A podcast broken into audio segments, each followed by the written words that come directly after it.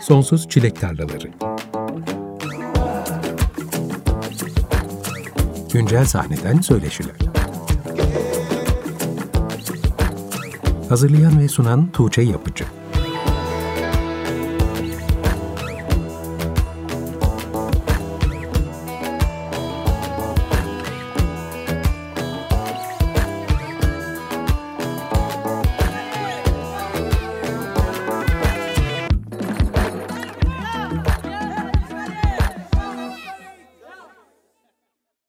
...95.0 Açık Radyo'da Sonsuz Çilek Tarlaları programındasınız. Ben Tuğçe Yapıcı. Açılışta Boğaziçi Caz Korosu'nun My Soul's Been Anchored in the Lord adlı performansıyla başladık. Bu akşamki konuğum da Boğaziçi Caz Korosu'yla tanıdığımız sonrasında Boğaziçi Gençlik Korosu, Magma Oda Korosu, Magma Performans, Magma Gençlik Korosu, Magma Hazırlık Güz ve Magma Hazırlık Bahar olmak üzere şu an itibariyle 7 ayrı koronun sanat yönetmenliğini üstlenen Şef Masis Aram Gözbek. Hoş geldin Masis. Tuğçe sayarken e, bir yandan buradan yüzünü de görüyorum. Ben senin harika oldu gerçekten. Teker teker özenle saydığın için teşekkür ederim. Hoş bulduk. Yıllar sonra yeniden bir arada olmak ayrıca mutluluk verici. Evet bu akşam Açık Radyo'da buluştuk ama aslında bizim tanışmamız da başka bir radyoya kadar uzanıyor. Radyo Boğaziçi'ne sene 2005 ikimizin de programcı olduğu dönem diye hatırlıyorum. Üst üste miydi programlarımız öyle mi tanışmıştık? Ya bir şey diyeceğim. Ben program yaptığımı bunu birkaç kere daha konuştuk birileriyle ama beni stüdyoda falan sen gördün herhalde program yaparken çıktığımda. Evet. Ben biriyle beraber yapıyordum galiba programı ama benim Radyo Boğaziçi ile tanışmam Battle of the Bands aslında. Orada bizim lise grubumuzla birinci olmuştuk. Üniversiteye girdikten hemen bir yıl önce 2004'te. Ardından tabii ilk göz ağrım Radyo Boğaziçi. Çokça gelip gidiyordum. Arada program da yapmışım demek ki. Yani onu hakikaten hatırlamıyorum. Ama giriş çıkış anlarında karşılaştığımızı hatırlıyorum. İyi ki de olmuş yani. Sanki çok kısa bir süre yapmış olabilirsin. Sonra yoğunluğun sebebiyle bırakmıştın gibi hatırlıyorum ben de. Ya bir heves ettiğimi ve bir şeylere başladığımı hatırlıyorum ama tek kişi değildim galiba. Böyle bir, bir arkadaşımla beraber mi tek başıma mı yapıyordum bilmiyorum ki yani. Silmişsin o kısmı. Ya ama stüdyo bütün detaylarıyla Süper Doğum'un altında her şeyiyle aklımda. Radyo Boğaziçi'ye de buradan bir selam olsun. Boğaziçi Üniversitesi'nin yine çok köklü kulüplerinden biri ve dediğim gibi benim de Boğaziçi ile tanışmama vesile olan ilk göz ağrımdır. Buradan hem o dönemki tüm e, arkadaşlarımıza hem de hala o geleneği en güçlü şekilde devam ettiren herkese bir selam gönderelim. Evet bir önceki sene senin Beşiktaş Atatürk Anadolu Lisesi'nde kurduğun Bağlork grubunla Battle of the Bands birincisi olmuştunuz. Radyo Boğaziçi'nin düzenlediği yarışmada. Sonrasında tabii ben senin Bağlork'la çaldığını Taşoda festivallerinden hatırlıyorum. Evet. Başka gruplarla da çalıyordun. Senin öyle bir dönemin de var aslında. Herkesin bilmediği bir dönem olabilir bu. Ben şunu çok seviyorum. Mesela yani böyle bir 10 yıldan 15 yıl yaklaşık böyle bir tanışıklığım olan insanlarla bunu konuşabilme fırsatım olduğu zaman çok seviyorum. Çünkü son dönemde sadece koro konuşuyoruz ya aslında. O yüzden dediğin gibi belki korodan da önce yani çocukluktaki o koro deneyimimi saymazsak ben şeydim yani sahnede böyle çalan işte grupları olan besteler şu bu yapan gece 4-5'te sahneden inen bazen 6'ya kadar falan uzayan gecelerden sonra sabah okula gelip böyle sınav mı varmış arkadaşlar falan e, diye dolaşan bir tiptim ve o çok özlüyorum yani çaldığım zamanları. Çok grubum oldu. Hem üniversitede hem üniversite dışında. Benim keyif aldığım bir şey hani soruyorlar yani böyle koro nasıl oldu, koro şefliği vesaire diye. Ben hep şeyi söylüyorum yani ben enstrümanistliği, sahne üzerinde çalmayı çok özlüyorum. Onun heyecanı hep ayrı benim için. İşte Yasemin Mori ile çaldım bir 3 yıl ya da 3-4 yıl kadar. Ben Yasemin Mori'yi ilk senden duymuştum. E, doğrudur. Biz e, Yasemin'le ilk albümünün işte bütün konserlerini yaptık. İkinci albümü için çalıştık. Sonra koro vesilesiyle yine bir araya geldik. Hep bir aradayız tabii ki ama bir albümünde Deli Bando albümünde galiba düzenlemeler yaptım. Vokal düzenlemeler. Koro'yla o albümdeki beş parçada şarkı söyledik. Onun dışında açık havada evden uzakta için bir performans yaptık sevgili Levent'in e, çektiği. Konserler yaptık yine beraber. Yani bir şekilde hiç kopmadık. O da mesela benim aslında klavye çaldığım zamanlardan koro zamanlarıma güzel bir bağlantı. Yani ikisinin de olduğu ve ikisinin iç içe geçtiği. Hatta bazı konserlerde benim klavye çaldığım arkada koronun da bizle beraber olduğu zamanlar da oldu. Geçenlerde öyle bir görüntüye rastladım yine. Güzel zamanlardı ya. Ben özlüyorum, çok özlüyorum hatta yani. Herhalde 2005 kış taş odasıydı. Sonrasında oraya yeni bir derslik dikildi. Aslında orada bir salon vardı şimdi ismini hatırlamadığım Boğaz içinde. MDS, e, Murat Dikmen Salonu. Bak senin hafızan benden daha iyi. Orada senin böyle Joker üye gibi bütün gruplarla neredeyse çaldığını böyle birkaç konser verdiğini hatırlıyorum o Taş Oda Festivali'nde. Ya ben bu arada geçenlerde bir tane video paylaştım. Bilmiyorum ona denk geldim mi? İzledim. Bağlork'la Battle of the Bands birincisi olduğumuz e, hemen yarışmadan bir iki ay sonra böyle bir kutlama konseri gibi bir şeydi o Bronx'ta. İşte şarkı söylüyordum aslında bir yandan da. Yani grubun solistiydim. O Taş Oda'da da hem Bağlork'la önümde klavye, üzerinde gitar, elinin altta klavye var, önünde mikrofon var falan. Böyle bir şey hatırlıyorum. Maroon 5 falan bir şeyler çalıyorduk. Muse çalıyorduk. Bir yandan da işte gruplarla klavye çalıyordum. Şu an gözümün önünde ya o, o an. MDS o sahne. Güzel bir sahneydi. Evet çok Yani güzeldi. böyle şey ışıkları bilmem nesi falan böyle güzel bir taş oda deyince aklıma benim de aklıma o geliyor yani hani hepimizin hatırladığı işte o Bahar Taş Odası e, Güney Meydan'daki sahne ayrı tabii ki ama Kışın da tadı ayrıydı. evet o kışları o MDS tabii o zamanlar daha rahat çok daha özgür olduğumuz dönemler diye de bir parantez açayım çünkü aklıma güzel manzaralar geldi. Gerçekten benim de. Masis ben arada düşünüyorum acaba koro işlerine yoğunlaşmasaydın da işte gruplarla belki prodüksiyon anlamında işler yaparak o alanda yürüseydin ne gibi işler yapardın bugün? Herhalde yine çok önemli işler yapardın diye düşünüyorum ama sen de düşünüyor musun? Ya da belki de bir noktada acaba yine koro işlerini bırakıp şefliği bırakıp o tarafa yönelirim diye düşünüyor musun hiç? Ya çok güzel soruymuş. Ee, Benim ilk işte matematiği bırakıp müzik okumaya karar verdiğim, yani o kararından emin olduğum zaman aklımda hiç koro şefliği yapmak falan yoktu. Dediğin gibi prodüksiyon, işte ne bileyim aranjörlük, bir yandan tabii sahne üstünde çalmak kısmı muhtemelen hiç eksik olmayacaktı. Hatta böyle bir uzay üssü falan kuracak kadar alet edevat biriktirmiştim yani onlar her birini birisine verdim. Ben baktım çalmıyorum yani çalan insanlara verdim en onlar çalıyorlar falan. Ve şeydi yani ilk aklımdaki şey oydu. Hatta belki Berkeley falan düşünüyordum o dönemlerde. Hiç aklımda böyle klasik kompozisyon okumak, Mimar Sinan falan hiç bunlar yoktu. Sonra bir şekilde buraya evrildi. Ama tabii koro şefliği de kendiliğinden yani işte üniversitedeki müzik kulübü zamanından, e, korolardan, işte caz korosunun o dönemki işte bizim Cihan'ın Amerika'ya giderken koroyu bana devretmesinden başlayarak benim o aldığım sorumluluğu işte en iyi şekilde yerine getirme huyumdan buralara kadar uzanan bir hikaye. Dolayısıyla koro şefliği konusu aslında böyle bir tercih gibi olmadı. Kendiliğinden gelişti. Yani ben yaptığım şeye odaklandım. Onu yapmaktan ne şekilde keyif alıyorsam o şekilde yapmaya çalıştım. En iyisi olsun diye uğraştım derken bütünleştim. Dünyanın birçok yerine gittik vesaire derken iyice artık kendimi bu işe kaptırdım. Mutlu da olduğum için de devam ettim. Devam ettikçe de güzel şeyler oldu. Ama dediğin gibi hem bu özlem kendini ara ara hissettiriyor yani böyle günün birinde ne olur hiç bilmiyorum. Şunu söyleyeyim, koro şefliğini ya da korolarla bu ilişkimi bırakmasam bile bir yerlerde bir şeyler çalmaya, söylemeye devam etmek istiyorum aslında. Böyle ufak tefek deneyimlerim de oldu, girişimlerim oldu. Denk gelişler oldu. Bizim Yiğitcan vardı koroda, Boğaziçi Caz Korosu'nda. 2013 14 civarı filandı galiba. Sen mutlaka bilirsin. Kaç Canım Kalmış diye projesi var onun. Hı hı. O dönem onlarla mesela bas çaldım biraz. Bas gitar çaldım. İşte bir konserde böyle klavye çaldım. Böyle o bir beni bir yeniden bir heyecanlandırmıştı. Ara ara böyle işte Bağ Lork'u yeniden toplamak falan gibi fikirler geldi geçti. Ama hiçbiri sürdürülebilir olmadı, olamadı. Zaten hani dediğin gibi işte o yoğunluğum benim ta o zamanlardan başlayan yoğunluğum hiç bitmediği için çoğunlukla benim takvimimden ötürü bir yandan da işte hani dört elle böyle sarılmayınca bir şekilde yürümüyor. Yani bu işte her işte olduğu gibi istikrar çok çok önemli. Yani bizim koro hikayesinin bence başrolüdür yani. İstikrarı kovalamak. O yüzden o girişimlerimize öyle kaldı. Ama açığım, tekliflere açığım. Bak Tuğçe buradan duyurayım ben de. Burası doğru yer duyurmak için.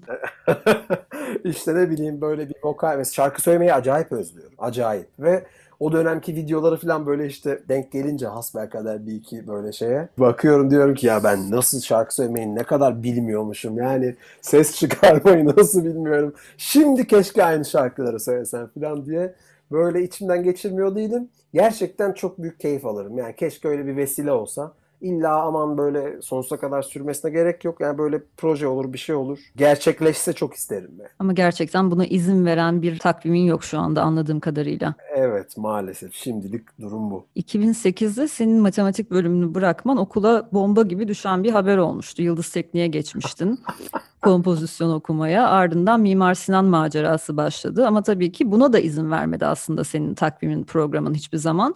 Ve şimdi geri döndün galiba pandemi vesilesiyle böyle biraz daha belki vakit bulmaya başlayınca bir şeyleri. Aynen. Sen o kadar güzel anlatıyorsun ki ben keyifle dinliyorum ya. Yani o dönemlere de gidiyorum. Yani bu müthiş bir his. Bomba gibi düşmesi böyle. Basis okulu bırakıyormuş. Abi okulu mu bırakıyorsun?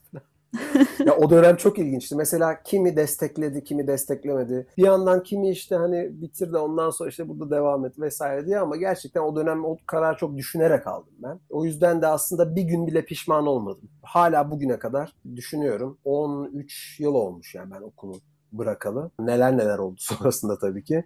E, matematiği bırakalı diyeyim. Çok emin bir şekilde o kararı verdiğim için kendime gerekli soruları detaylı şekilde sorup cevaplarını da dürüst bir şekilde verdiğimi düşünüyorum. O yüzden de sonucunda böyle güzel şeyler oldu. Sonra Yıldız'da bir yılım geçti. Yıldız'dan sonra oradaki Emre hocamın telkiniyle Mimar Sinan'a girdim yine. Benim için okullara girmek hep böyle rahat oldu bir şekilde. Rahat diyorum ama bu yani bilenler biliyordur. Yani bu Mimar Sinan kompozisyon orkestra şefliği bölümü gibi bölümlere girmek pek de kolay değil aslında. Ama benim için çıkışı yani zor oldu da diye bir türlü çıkışları olamadı. 2009'da işte Mimar Sinan'a girdim. Sonra kompozisyon dalında okumaya başladım.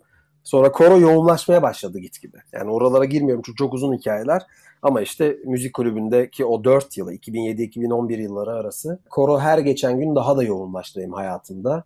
Yurt dışı yarışmalar, festivaller, şu bu konser takvimi, turneler vesaire derken dedim ki ben bir durayım ne yapacağıma karar veririm. Yani çünkü devam ettiremiyorum. O bir yılı bitirdim Mimar Sinan'da. Bir hazırlık yılımız vardı. Onun ardından bir ara verdim. Sonra işte üniversiteden ayrıldık koroyla. Bambaşka bir pencere açıldı. İyice takvim yoğunlaştı. 2013'te dedim ki acaba geri döner miyim konservatuara? Antonio Pirolli gelmişti öğretim görevlisi olarak şeflik bölümüne. Orkestra şefliğiyle ilgilenmeyi çok istiyordum. O vesileyle tekrar bir döndüm. Yine sınava girip tek resmi öğrencisi olarak başladığım ilk dönemimin sonunu ancak getirip hocaya dedim ki ben yapamıyorum maestro yani böyle böyle. Artık herkes biliyor zaten ne işle uğraştığımı yani. Sonra o bırakış o bırakış. Aslında benim için o defter kapanmıştı. Ta ki geçtiğimiz Ekim ayında yani Ekim ayı demeyeyim ya yaz diyeyim 2020 yazında. Bu düşünce kafama tekrar böyle bir, bir gelene kadar hemen böyle bir kısaca düşündüm. Bir başlayayım dedim. Bir hakkım var mı acaba onu bir öğreneyim önce. O kadar yıl geçmiş. Hala devam etme şansım olduğunu öğrenince de kaldığım yerden ve lisans birden e, yeniden konservatuara başladım. Birinci yılımı gururla tamamladım. Bir iki ufak böyle şeyle. Onları da bu yaz içerisinde tamamlayacağım. Durum bu yani Tuğçe. O zaman şimdi yaz tatilinde olan bir öğrencisin diyebiliriz herhalde senin için. Hatta bir iki bütünlemesi olan da diye parantez açabilirsin. Masis istersen korolardan konuşmaya başlamadan önce bir kayıt daha dinleyelim. Sen anons etmek ister misin şimdi dinleyeceğimiz kaydı? Tabii ki. Bu kayıt çok özel bir kayıt. Bizim 2019'da gerçekleştirdiğimiz Avrupa turnemizden Boğaz Jazz Korosu'yla. Sonrasında kısaca bahsederim neden özel olduğundan. Şimdi anons edeyim. Fransız besteci Ravel'in yanlış bilmiyorsam eşliksiz koro için bestelediği tek eser Trois Chansons. Yani üç şarkısını dinleyeceğiz. Pekala öyleyse kaydı dinleyelim. Ardından tekrar Masis Aram Gözbek'le sohbetimiz için burada olacağız. 95.0 Açık Radyo'da Sonsuz Çilek Tarlaları programı devam ediyor. Boğaziçi Caz Korosu'nun Trois Chansons performansını dinledik. Bu kayıt neden önemli Masis? Neden özel? Zaten inanılmaz bir e, eser. Bu belli dinledik beraber. Ama şu komik bir şeyle başlamak istiyorum. Bizim asistanım, yardımcı şefimiz Mertcan'ın şöyle bir lafı var bu performans, bu eserle alakalı daha doğrusu. Bu performansları yaptıktan sonra bir yerde oturuyoruz, bir şeyler içiyoruz filan. Koro da orada, turnedeyiz galiba orada. Çok iyi bir performans olmuş. Arkasından Mertcan kalktı şunu dedi. Arkadaşlar bu eser yüzünden koro dağılıyordu ya dedi.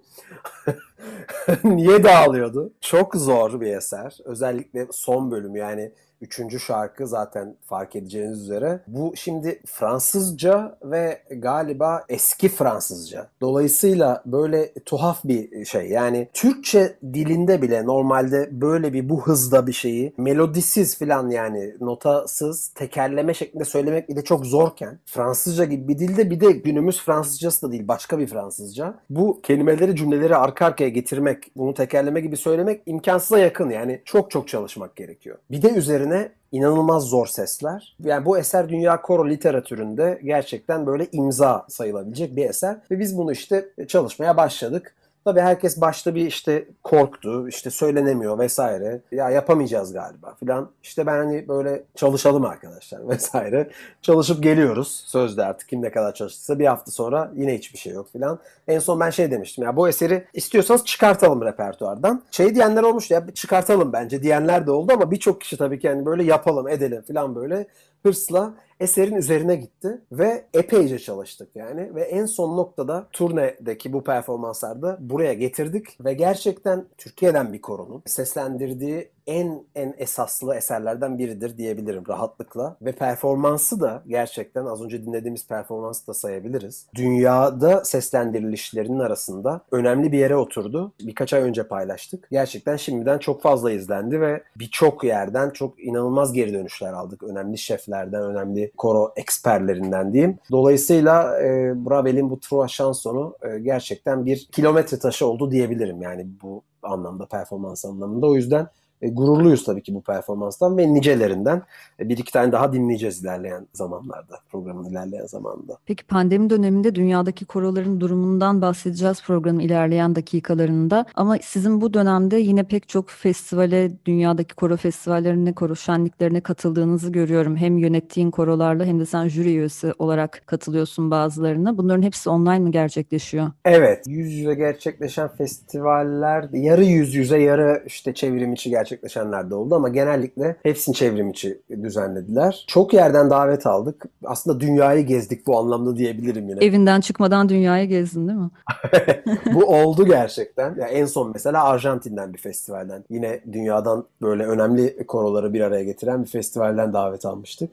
San Juan kentinde düzenlenen bir festivalden. Belçika'da Avrupa Genç Müzisyenler Festivali ki daha önce ben hem jüri üyesi olarak davet edeyim ondan önce Boğaziçi Jazz Korosu'yla temsil etmiştik Türkiye'yi. Önemli sonuçlar almıştık. Belçika'daki bu festivale davetliydik. Ben hem jüri olarak davetliydim hem de Boğaziçi Gençlik Korosu ve Magma Gençlik Korosu orada Türkiye'yi temsil etti. Çok önemli bir yarışma koro dünyasında İrlanda'da Cork Uluslararası Koro Festivali'nin bu yıla özel açtığı çevrim içi video yarışmasında akapella performanslar dalında Boğaziçi Jazz Korosu Hasan Uçarsu'nun yeniden performansıyla ikincilik ödülü kazandı karma korolar kategorisinde ki önemli bir ödül gerçekten. Çok yine önümüzde var böyle yarışmalar online olarak katıldığımız ve sonucunu beklediğimiz. Bulgaristan'da Chernomorski Zvutsi Festivali'ne davetliydik. Yine Boğaziçi Jazz Korosu ve Boğaziçi Gençlik Korosu'yla. Arjantin'de San Juan Canta. Çok daha fazla var aklıma gelmiyor gerçekten ama bunlar şöyle bir güzellik getirdi. Bir kere işte ortak bir şey oluyor. Kimi bir hafta sürüyor. Kimi işte bir gün iki gün sürüyor. Genellikle YouTube üzerinden performanslar arka arkaya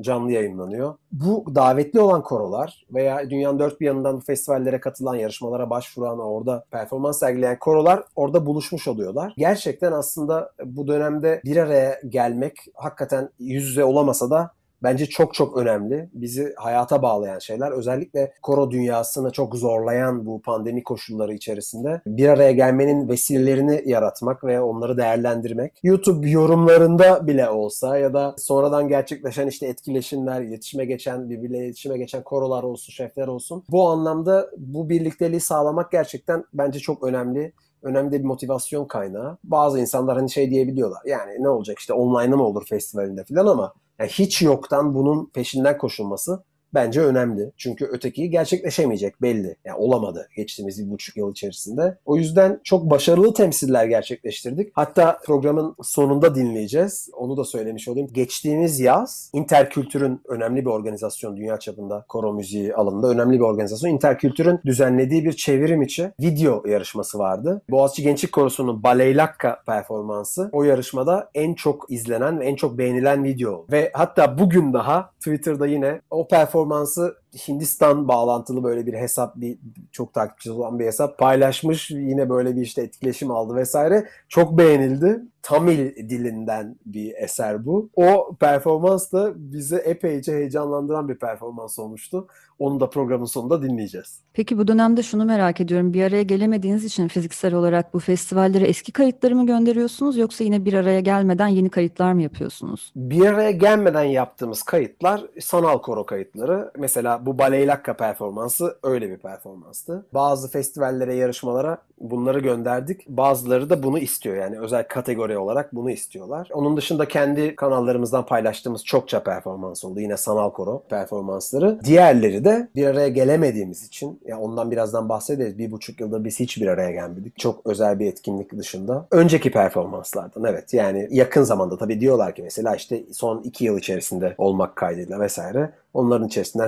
seçiyoruz. Kimi diyor ki daha önce hiçbir yerde yayınlanmamış olması gerekiyor. Kimi de diyor ki işte bu festival için hazırlanması gerekiyor. Onun için mesela ona bir şey yapamıyoruz ancak sanal koro şeklinde bir şeyler gönderiyoruz. Peki bir kayıt daha dinlemeden önce şunu da sormak istiyorum. Son dönemde Korohane adında yeni bir oluşumunuz var. Yapılanmasını tam olarak anlayamadığım bir oluşum. O yüzden seni bulmuşken sormak isterim. Bu programın başında bahsettiğimiz 7 koroyu kapsayan ama sadece sizin korolarınıza da özgü olmayan bir oluşum herhalde. Güzel söyledin. E, Aslında bizim korolarımıza özgü hiç değil. 7 koroyu kapsamıyor ama doğal olarak tabii o 7 koro yani Magma ve Boğaziçi Caz Korosu ailesi dediğimiz bu ailemiz bunun ev sahibi. Ama korohane özetle şu. Bir koro kurmak isteyen veya mevcut korosunu geliştirmek isteyen, Türkiye'nin dört bir yanında ya dünyanın da herhangi bir yerinde olabilir tabii ki. Herkese açık. Bizim müzik dışı yani bütün bu 2011'den başlatırsak hikayeyi 10 yıllık bu hikayemizde ki deneyimimizi, organizasyonel deneyimimizi aktardığımız ve aslında bir anlamda yol gösterici olabilecek, rehberlik edebileceğini düşündüğümüz bütün etkinlikleri ücretsiz, platform katılımı, her şey ücretsiz olan, herkese açık, sadece işte bir koro şefi ya da koro menajeri, organizatörü, idarecisi olma gibi bir şart yok. Koro sevmek, koro müziği ile ilgilenmek, merak etmek, öğrenmek istemek, yani ilgilenmek ve içinde bulunmak istemek tek koşul. Bir platform. İçinde neler var? Şu an ilk 3 konu başlığımızı biz bitirdik ve bir ara verdik. 12 konu başlığımız var. Bu dediğim gibi daha çok organizasyonel kısma yönelik olan bu 12 konu başlığını dörder haftalık modüllerle diyeyim işleyen ve o 4 haftanın içerisinde benimle bir soru cevap seansı bulunan, alanında uzman ya da Türkiye'de koro müziği anlamında çok önemli işlere imza atmış, çok önemli konukları ağırladığımız, konuk sohbetlerinin bulunduğu ve bu iki sohbet dışında da iki tane de katılımcılarla gerçekleşen atölyenin olduğu her çarşamba bizi bir araya getiren ve Türkiye'de bence daha önce benzeri olmamış bu zamana kadar çok önemli bir girişim. Yani koro müziğini yaymak, ki bizim misyonlarımızdan önemli bir tanesi bu. Koro müziğini tanıtmak, yaymak ve sadece hani koro müziğini sevdirmek değil aynı zamanda da koroların kurulmasına bir şekilde katkıda bulunmak, teşvik etmenin yanında bir yandan da bahsettiğim deneyim paylaşımıyla ne yapacağını bilmeyen özellikle şunu söylemek istiyorum. Mesela işte Hakkari'nin bir köyünde ya da kırsalda bir yerlerde sınıf öğretmeni bir koro kurmak istiyor çocuklarıyla. Aslında en ufak organizasyondan en büyüğüne kadar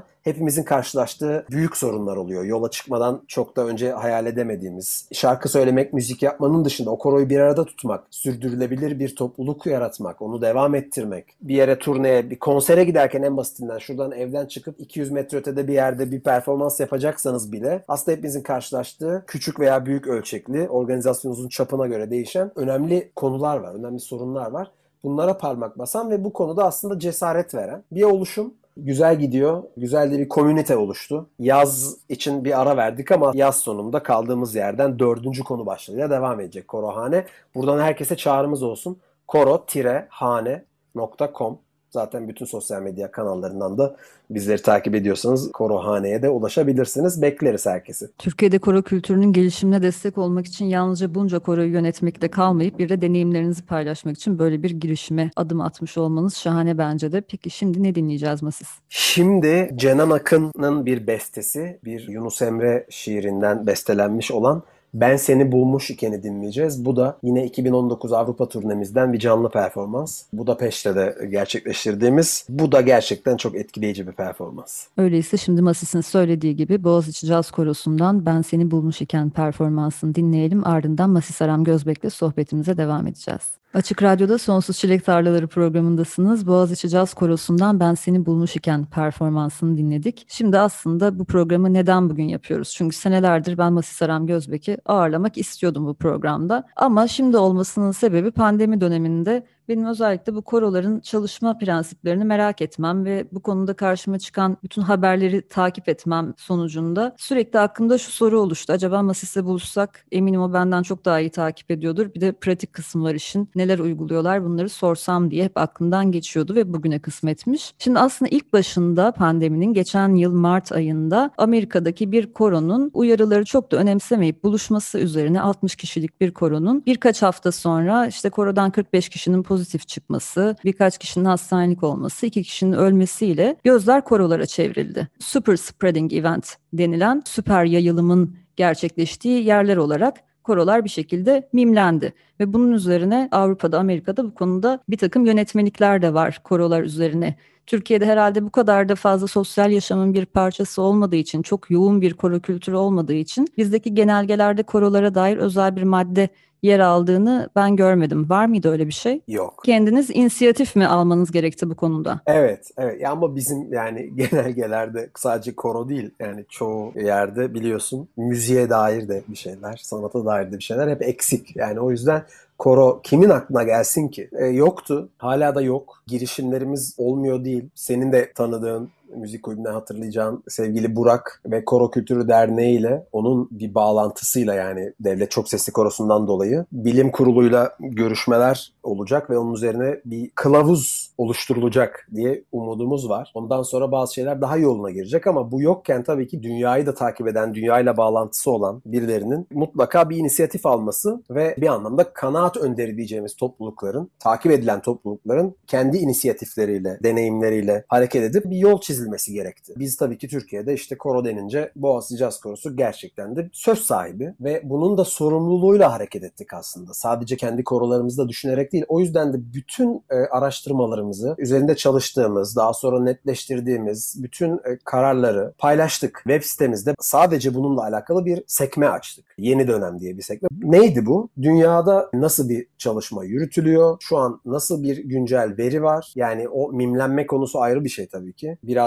fazla olduğunu düşünüyorum ben. O mimlenme biraz da birçok kişiye de bir bahane gibi bir şey oldu. Yani aa korolar şarkı söylemesin falan gibi bir şey. Korolardan en az onlar kadar ya da onlardan daha fazla yayılıma sebebiyet veren etkinlikler yaşandı Türkiye'de biliyorsun yani. Dolayısıyla işi kuru gürültü değil de gerçekten bilimsel verilere dayandırarak yürütmenin daha sağlıklı olacağını düşünüyoruz her konuda olduğu gibi. Elimizden geldiğince riski minimumda tutarak bu verileri de paylaşarak kendi öngörülerimizi oluşturup yeterince erkenden kararlar verip önce tabii ki kendi topluluğumuzdaki sorumlu olduğumuz kendi takım arkadaşlarımızın planlarını şekillendirebilmek adına bizle yola çıkan insanlara ardından da Türkiye'de koro denince bizi takip eden yüz binlerce insan var. Korolar ve koro şarkıcıları olarak. Onları da düşünerek biz şöyle bir karar verdik. Mart ayında ilk vaka açıklanır açıklanmaz hemen o hafta sonu olan çalışmalarımızı sorgusuz sualsiz iptal ettik bir sonraki hafta itibarıyla bütün çalışmalarımıza Zoom üzerinden çevrim içi platformda devam etmeye başladık. Peki bu noktada araya gireyim Tabii, mi? tabii. Zoom'da mesela 300 milisaniyelik bir gecikme olduğuna dair bir bilgi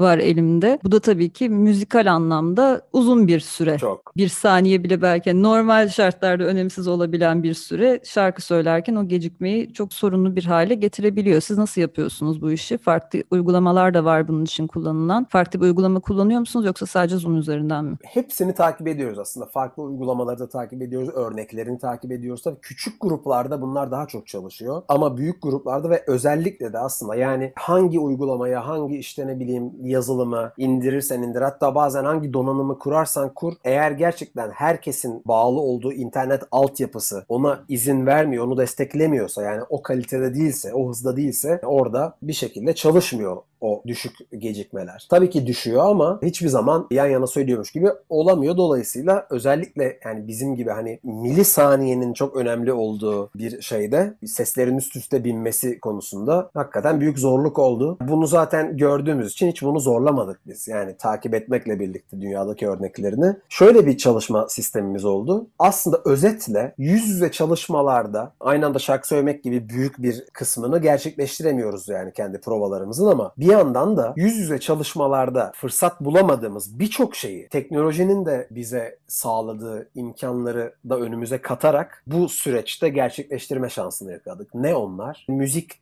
teorisi çalışmak. Eserler üzerine hem müzikal olarak hem de metinsel, tarihsel açıdan, kültürel açıdan yaklaştığımız analiz seanslarımız oldu. Konusunda uzman misafirler ağırladık. Söyleşiler oldu. Bireysel ses çalışmalarımız oldu o ilk adaptasyon sürecinin hemen ardından yerleştiğimiz sistem şöyle bir şey oldu aslında. 7 tane koromuzun kendi prova zamanlarında buluşuluyor Zoom'da. Bu bahsettiğim şekilde aktiviteler ya canlı çalıp birimiz çalıyor ama tabii ki şöyle oluyor. Bir kişinin sesi açık, bir kişinin mikrofonu açık. Geri kalan herkes kendi ekranında. Kendisi bunu takip ediyor. Ardından bir ses dosyası çalıyoruz diyelim ki. Onun üzerine herkes kendisi söylüyor eseri. Teker teker mesela mikrofonlarımızı açıp söyletiyoruz. Kişi sayısı azaldıkça teker teker dinleme şansı oluyor. Herkesin söylediğini herkes dinliyor Your. Sanal koro projeleri, milyonlarca izlenen sanal koro projeleri yaptık. Tam ona gelecektim aslında. YouTube'da ulaşabildiğimiz sanal koro çalışmalarınız var. Bunları hangi teknikle kaydettiniz? Multitrack tekniği denen bir model var. Tüm koristlerden alınan ses kayıtlarının sonradan birleştirildiği bir teknik. Bunu kullandınız herhalde. Doğrudur. O da şöyle oldu. Bu performansları paylaştığımızda dünyanın her tarafından çok fazla insandan da böyle sorular geldi. Çünkü çok fazla sanal koro örneği var tabii ki dünyada. Biz ama gerçekten çok fazla özeniyoruz buna. Yani işin prodüksiyon aşamasına da çok özeniyoruz. Kimi zaman 500 kişi aynı projede yer aldığımız oldu. En son 19 Mayıs için hazırladığımız 19 Mayıs Marşı Muammer Mersin hocamızın bu eserinde olduğu gibi. Koroların kendi projeleri oldu. Olmaya devam ediyor. Hepsi çünkü prodüksiyon aşamasında şu an. Teker teker bunları paylaşacağız. Nasıl yaptık bunları? Herkes işte kendi basit cep telefonuyla ses kayıtlarını aldı önce. O ses kayıtlarından sonra görüntü kayıtlarını aldı. Ki bunları tabii ki böyle hani üzerine böyle açıp da söylemiyoruz kafamıza göre ya da video kaydını öyle geçip karşısına söylüyor gibi yapmıyoruz. Bunların bir çok önemli bir ön hazırlığı var. Çok ciddi bir ön hazırlığı var. Bütün bunlar için referans trackler hazırlıyoruz. O sesi üzerine kaydedeceği işte metronom eşlikli, referans seslerin olduğu, belli zamanda başlayıp belli zamanda bitmesi gereken ses dosyaları. Aynı tracklerin üzerine video kaydını yapıyor insanlar. Ayrı ayrı bu kayıtları yapıp bizlere gönderiyorlar. O performansı rafineleştirmek için de müthiş bir ön hazırlık var. Dolayısıyla aslında o hani pencere pencere gördüğümüz ve aa ne güzel ya herkes işte evinden söylemiş vesaire deyip böyle hani hoş vakit geçirdiğimiz kayıtların müthiş bir hazırlık safhası var. Ne kadar özenirseniz kuşkusuz o kadar mükemmele yakın sonuçlar alıyorsunuz. O yüzden bu benim de işte yani beni tanıdığın yıllardan bu yana bildiğin bir şey yani bu mükemmeliyetçiliğim.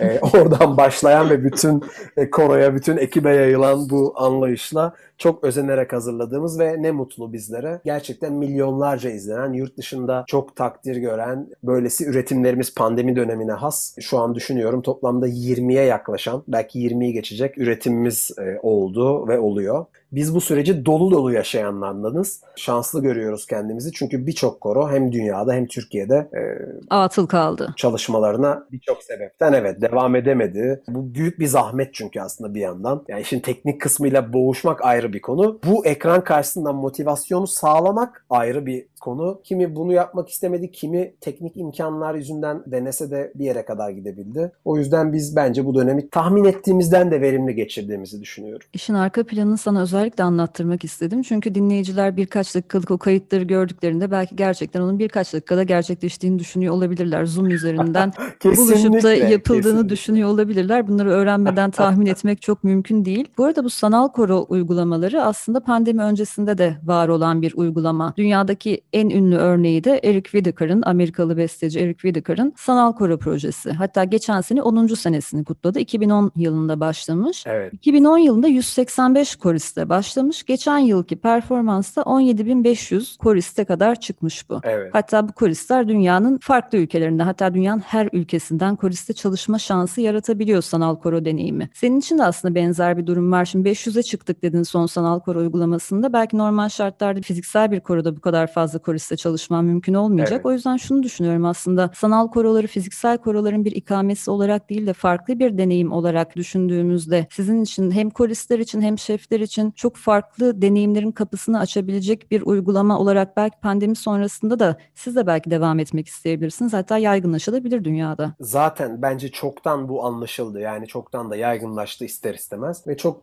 güzel söyledin. Bu ayrı bir olay yani yüz yüze olamıyoruz o yüzden bunu yapalım gibi değil de gerçekten zaten hiçbir zaman yüz yüze gelemeyecek insanların da bir araya gelebileceği büyük bir vesile. Tabii ki yan yana söylemenin keyfini vermiyor ama bu da şu demek değil. E, yapmayalım ya böyle değiş olur mu gibi bir şey asla değil çünkü bambaşka bir ruhu var. Dünyanın dört yanı Eric Whittaker dedin. Dünyanın her yerinden insanları bir araya getirdi ki Magma ve Boğaziçi Jazz Korosu ailesi de gerçekten şunu söylemek istiyorum özellikle sadece çevrim içi gerçekleştireceğimizi duyurduğumuz korolarımıza Ocak ayında Türkiye'nin 70 ilinden ve dünyanın 10 farklı ülkesinden 16 farklı şehirden 1300 civarı başvuru geldi. Normal şartlarda sizin korolarınızda İstanbul'da yaşama zorunluluğu vardı halbuki.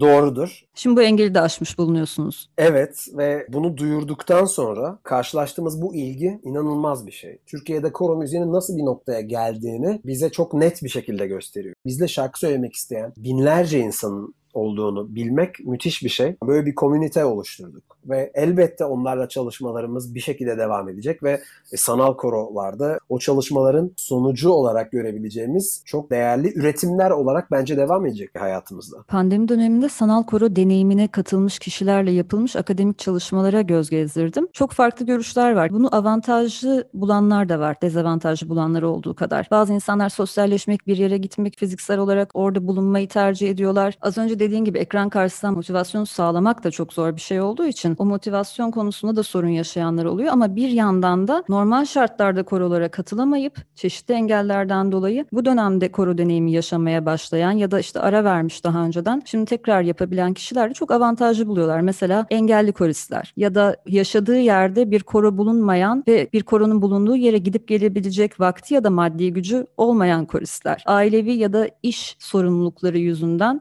buna vakit ayıramayan kişiler. Bu anlamda da aslında daha kapsayıcı bir uygulama olma yönünde ilerliyor sanal korolar. Evet gayet güzel özetledin. Bence devam edecek hayatımızda. Peki Masis size çok sık gelen bir soru seçmelere nasıl katılabilirim? Seçmeler ne zaman oluyor? Ve bir müzik eğitimim yok yine de Boğaziçi Caz Korosu'na ve diğer korolara katılmam mümkün mü? Evet özellikle son söylediğin çok önemli bence. Çünkü genellikle bizim performanslarımızı işte paylaşımlarımızı görüp aslında hep bu koronun bir parçası olmaya çok imrenen ama bir yandan da işte yok ya ben yapamam onlar şimdi kesin müzik biliyorlar, konservatuarlılar, nota biliyorlar vesaire diye düşünüp vazgeçen çok fazla arkadaşımız oluyor. Bunu birebirde de hep görüyoruz yani haberleştiğimiz insanlarda. Öncelikle şunu söyleyelim. Herhangi bir müzik altyapısı, herhangi bir nota bilgisi, müzik geçmişi, koro deneyimi aramıyoruz. Dolayısıyla herhangi bir şekilde aklınızdan bir saniye bile bizlere dahil olmak, bu ailenin bir parçası olmak geçtiyse, geçiyorsa asla çekinmeden lütfen başvurunuz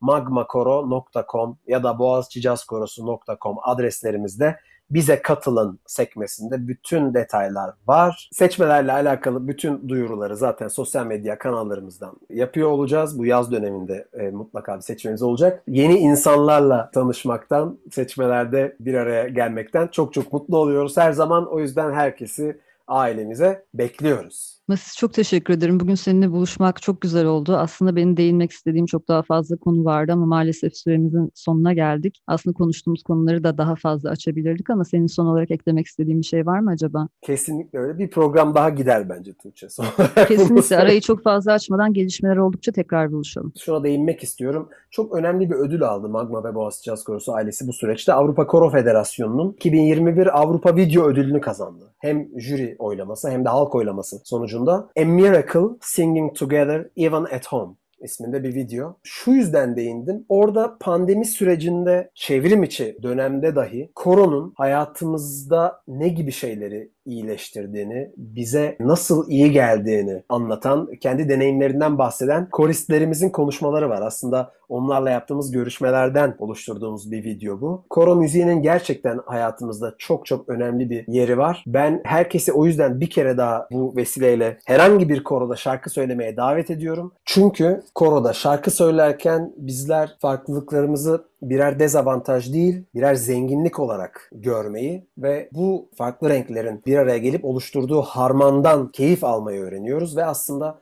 hep hayalini kurduğumuz birlikte yaşama modelini çocuk yaşta bir koroda şarkı söyleyerek aslında çoktan öğrenerek hayata karışmış oluyoruz. O yüzden umarım korolarımızın sayısı her geçen gün daha da artar. Korolarda şarkı söyleyerek yetişen nesillerimizle artık savaşlardan, kavgalardan değil de sevgiden, aşktan, barıştan ve kardeşlikten bahsedeceğimiz günlerimiz olur Tuğçe. Güzel bir kapanış cümlesi oldu. Önemli de bir konuya değindin. Hazır sen bahsetmişken şunu da söyleyelim. Bu dönemde çevrim içi uygulamalara, sanal koro çalışmalarına uyum sağlayan, motivasyonunu kaybetmeyen, belki zorlanan ama yine de vazgeçmeyen tüm koristlerine de buradan sevgilerimizi gönderelim. Bu haftalık Sonsuz Çilek Tarlalarının sonuna geldik. Bu akşam konuğum Masis Aram Gözbek'ti. Gelecek hafta yine uzun bir koro geçmişi olan bir konuğum olacak. Şarkıcı ve şarkı yazarı Emir Aksoy, Tanışma adlı ilk şarkısını geçen ay yayınlamıştı. Bu cumada Nilüpek'le düet yaptıkları Toz adlı yeni parça parçası yayınlanacak. Emir Aksoy zaten senelerdir müzik yazılarıyla da çeşitli platformlardan takip ettiğimiz müzik üretimine bu anlamda da destek olan bir isim. Son senelerde kurucusu olduğu Karşı Müzik adlı oluşum aracılığıyla müzik üzerine kalem oynatmaya devam ediyor. Şimdi yeni şarkılarını yayınlamaya başlamışken gelecek pazartesi Sonsuz Çilek Tarlalarında Emir Aksoy ile buluşalım istedim. Zira kendisiyle konuşacak çok fazla şeyimiz var. Emir'le olan programınıza böyle trolleyebiliyor muyuz? Dalabiliyor muyuz mesela?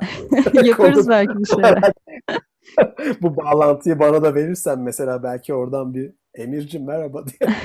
evet biraz şey gibi oldu bu iki hafta Boğaz içinden devremi ağırlıyormuşum gibi oldu ama Neyse ki hiç torpil geçmeye gerek yok çünkü hepiniz çok başarılı insanlarsınız çalıştığınız alanlarda. Masis peki son olarak bir sanal koro kaydı dinleyeceğiz. Az önce bahsettiğimiz kayıtlardan birisi. Hangisi? Boğaziçi Gençlik Korosu'nun hala şu gün bile çok çok izlenen, dinlenen, beğenilen bir kaydı geçtiğimiz yaz yaptığımız Baleylakkası'nı dinleyeceğiz şimdi. Evet, çok teşekkürler. Sizlere bu kayıtla veda ediyoruz bu akşam. Bizden sonra Vertigo programını dinlemeyi ihmal etmeyin. Herkese iyi akşamlar. What makes you feel,